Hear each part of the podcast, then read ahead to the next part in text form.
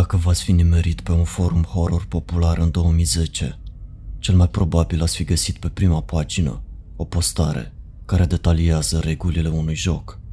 Ulterior, a fost ștearsă după o singură zi, iar autorul contului care a făcut postarea era de negăsit. Unii oameni care au vizitat acea postare au decis să salveze o copie a acesteia, pentru ca ulterior să aibă acces la conținutul ei, realizând cât de valoroase erau copiile lor originale, acum că postarea era complet ștearsă de pe internet. În loc să reposteze regulile pe web pentru ca toată lumea să le vadă, multe din persoanele care păstrau aceste copii au decis să încerce jocul și și-au dat seama că este mult mai periculos decât anticipaseră. Cu excepția unora, majoritatea participanților nu s-au mai întors din joc. O persoană anonimă a supraviețuit jocului și a decis să o posteze pe dark web, înainte de a șterge contul imediat și de a dispărea. Vorbesc bineînțeles despre The Subway Game. The Subway Game este un joc extrem de periculos, cu șanse de eșec mai mari decât șansele de succes. Câștigarea jocului necesită o determinare profundă, curaj și voință, precum și o consistență fizică bună.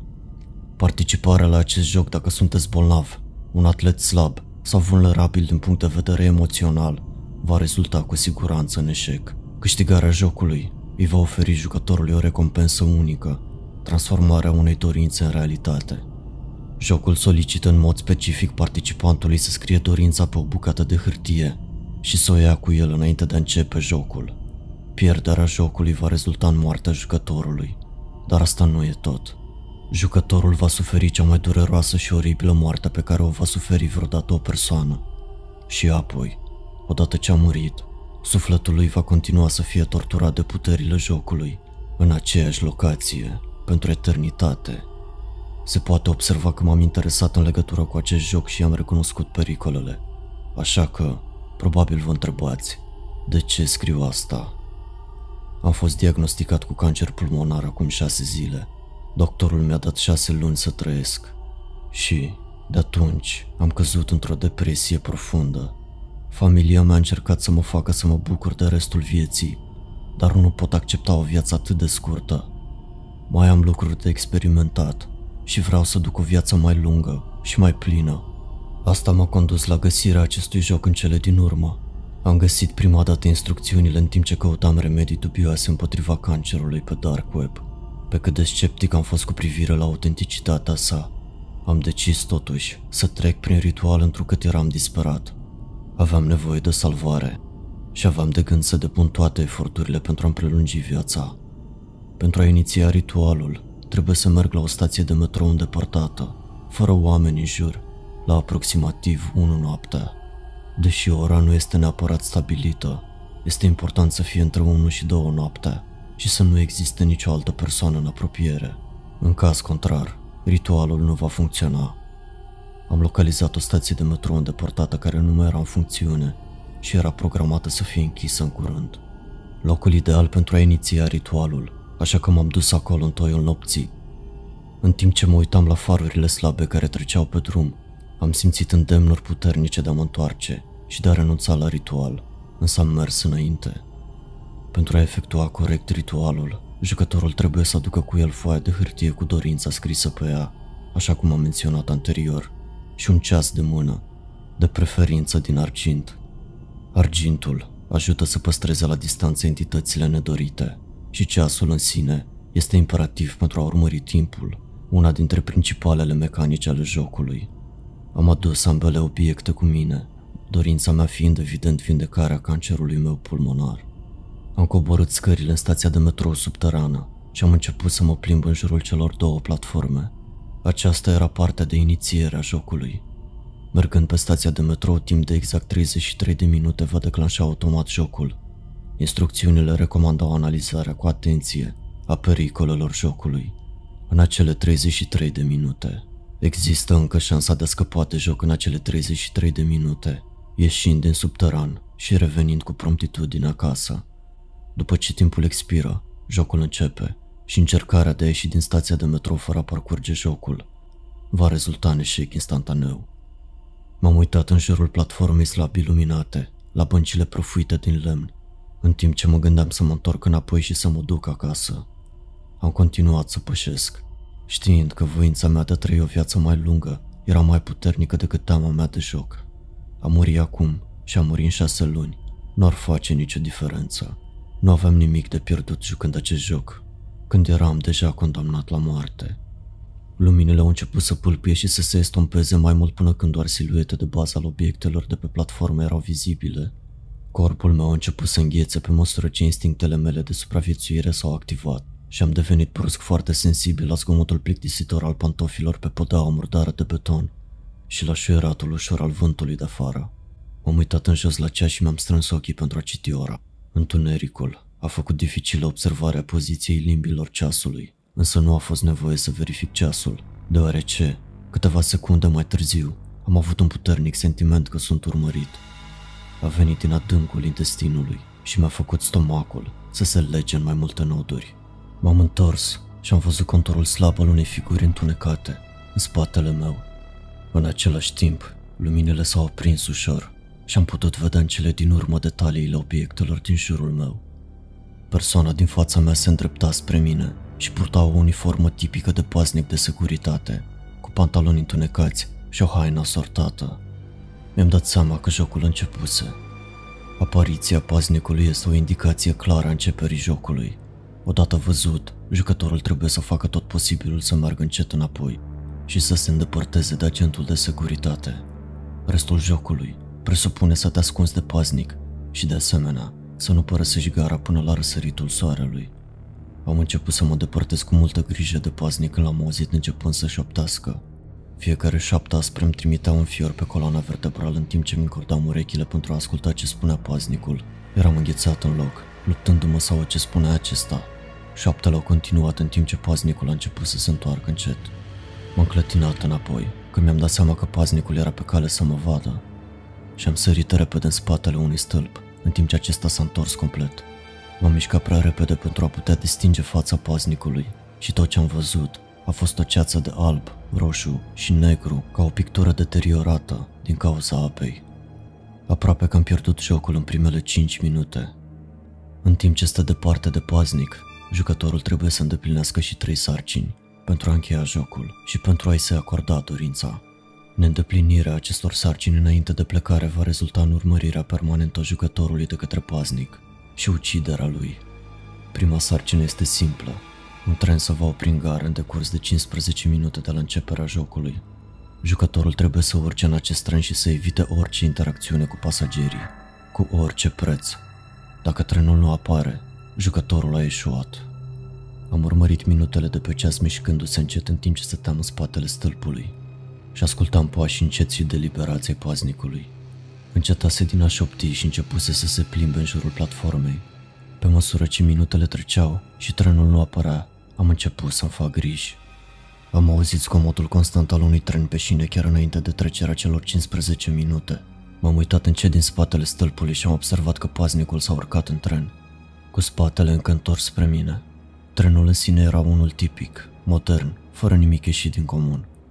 Am mers către tren și m-am urcat chiar înainte de închiderea ușilor.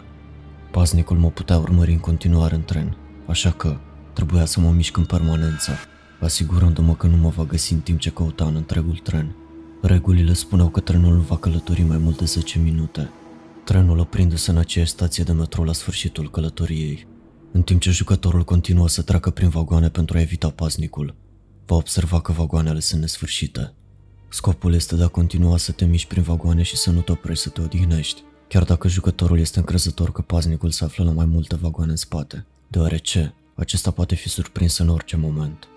Trenul era complet plin, aproape fiecare scaun era ocupat de oameni de toate vârstele și genurile și părea ca un tren obișnuit de dimineață.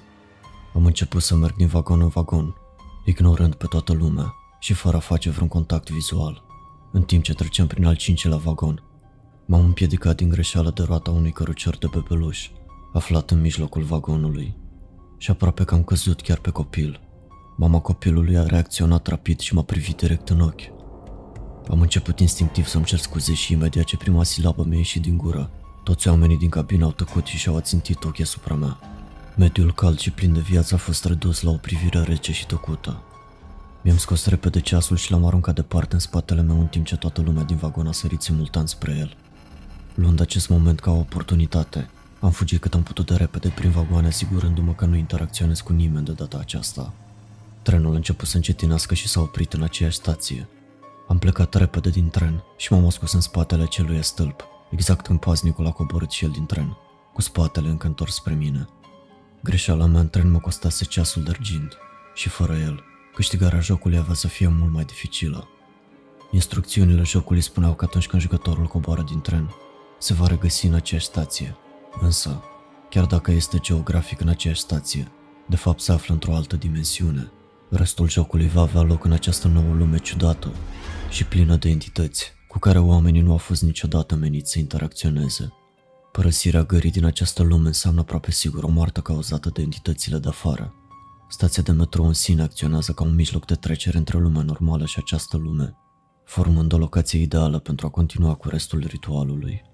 A doua sarcină implică găsirea unei uși. Această ușă ipotetică va duce la niște scări care urcă într-o zonă nouă, locul unde va fi efectuată sarcina finală. În tot acest timp, jucătorul trebuie să evite paznicul de noapte și orice altceva din metrou. Deși sarcina pare incredibil de ușoară, mulți oameni care au câștigat jocul susțin că a fost cea mai grea parte. M-am uitat la paznicul de noapte care continua să meargă în jurul stației, cu spatele întors întotdeauna spre mine. Mi s-a răcit sângele când mi-a apărut în minte un gând tulburător. Un gând care mi-a dat frisoane pe coloana vertebrală.